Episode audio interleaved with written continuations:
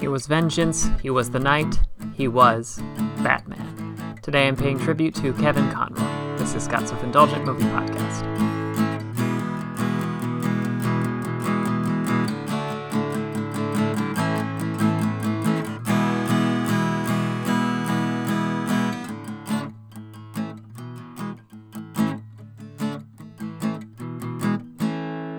Hello, movie friends. Welcome to Scott's Self Indulgent Movie Podcast. I am Scott, and today it's a, a somber occasion, at least in the Scott Self Indulgent movie world, as Kevin Conroy, the man behind the voice of Batman in so many iterations it's hard to count, including Batman, the animated series, Batman Beyond, and Justice League, passed away from complications uh, due to cancer at the age of 66. And everything that I've seen has just been an outpouring of affection for the man. Uh, everybody seemed to have loved him and obviously wishes he was still with us. So today I'm going to offer my tribute to a man whose work was highly influential in my life. So without further ado, let's get started. I was devastated to learn that the voiceover legend behind many of Batman's most acclaimed TV, cinematic, and video game adventures, Kevin Conroy, passed away at the age of 66. For those that know me well, you probably know about my affection for the DC Comics animated universe, which was kicked off by Batman the Animated Series, where Conroy voiced Batman slash Bruce Wayne. While a lot of attention has gone to Mark Hamill's iconic portrayal of the Joker in said series, Conroy, the rest of the voice cast, and the creators crafted an instant classic that I was happy to grow up with. It is a series full of iconic moments and images, and perhaps none as impactful, even as even as simple advertising with Conroy bellowing, "I am vengeance, I am the night, I am Batman." As a lightning strike reveals Batman's silhouette standing over a building, seemingly ready for anything. As fun as it sounds on paper, voicing Batman can be a thankless job. The hero's villains are almost always more interesting, and trying to differentiate between Bruce Wayne and Batman only in voice is an uphill battle. And yet, Conroy hit a home run from the first episode, deftly giving each version of the character enough distinction to tell the difference, while also going through the thankless job of selling every grunt, yell, and oof. There is a true story. There is a true irony that the man who was best at making sure his Batman didn't sound like a cartoon was the man voicing the cartoon. If that had been it for Conroy's Batman, he would still be a voiceover icon, but he was far from done. In 1999, Warner Brothers developed a futuristic take on a newer teenage Batman with Bruce Wayne as his, adverti- as his advisor slash guide, and they smartly brought Conroy back. Now it was Conroy's chance to shine as the one liner king as he offered advice and critiques to his young protege from the Batcave, and every now and then joined the fray or yelled desperately to see if Terry McGinnis was okay. And that too would have been enough to say Kevin Conroy is the best Bruce Wayne. Then there was Justice League.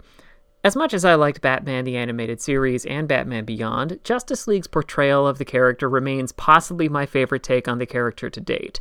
Not just because Batman gets a number of highlight episodes that emphasize his value to a team of superpowered superheroes, it's also Conroy's portrayal of Batman as an awkward man learning to have coworkers that weren't children for the first time, the resident dad of the group who will scold them for getting out of line, and his not so subtle affections towards Wonder Woman. If he wasn't already, this made Kevin Conroy my Batman and the Batman of my generation. From that point outward, I only felt like something was officially Batman if it was voiced by Conroy. The DC animated universe pumped out dozens of shows and straight to video movies featuring Batman after Justice League Unlimited wrapped, with multiple storylines taken from famous comic arcs, famous comic arcs. But the easiest way to get me to watch was to tell me Conroy was voicing Batman. This was certainly the case for my favorite game series of all time, the Arkham Asylum franchise. One thing to know about me is that while I've always enjoyed video games, I never owned a system growing up.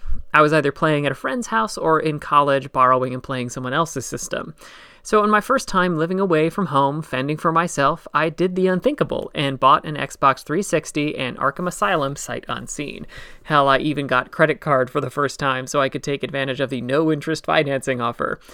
To call the period of time that followed tumultuously tumultuous for me personally is a grandiose understatement.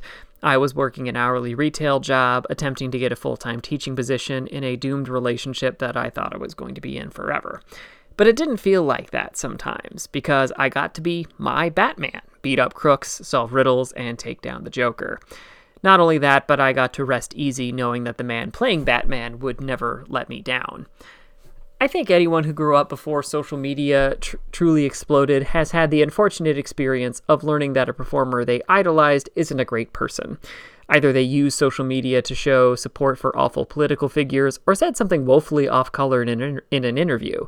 But despite being a con and cameo mainstay, I have yet to hear a bad word said about Conroy.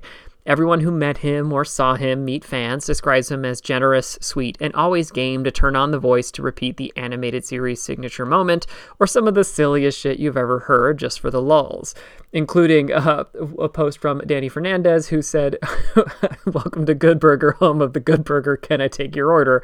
in the Batman voice.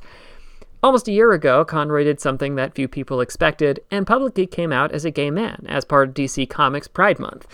While the 24 hour outrage cycle was and is always looking for something to complain about, see Gay Superman, no one I saw said an unkind word about Conroy or his announcement, because honestly, what were they going to say? That a gay man couldn't play Batman, the man who had been the best, most prolific, and perhaps the most beloved Batman uh, version of Batman for decades? It's an impossible argument, and I'm glad be, happy he got to share before he left us. After Chadwick Boseman's unexpected passing, I referred to Conroy as my best point of comparison because, like Boseman, he was my hero and had never given me a single reason to doubt him or recant my fandom. I also mentioned that the day he passed would be a similarly dark day for me. Both have held true. Kevin Conroy was an awesome human being, as he was a voice actor, and never wavered. And now that he's gone, I'm equally sad that he's no longer here, and grateful for every line he read as the Dark Knight, because he was, and, is Batman. This has been Scott's Self Indulgent Movie Podcast. Thank you so much for listening. Don't forget to like, share, and subscribe wherever you get your podcasts. And don't forget to join our Facebook group, Scott's Self Indulgent Movie World, for the latest reviews, discussions, and more. See you next time, everybody, and stay safe.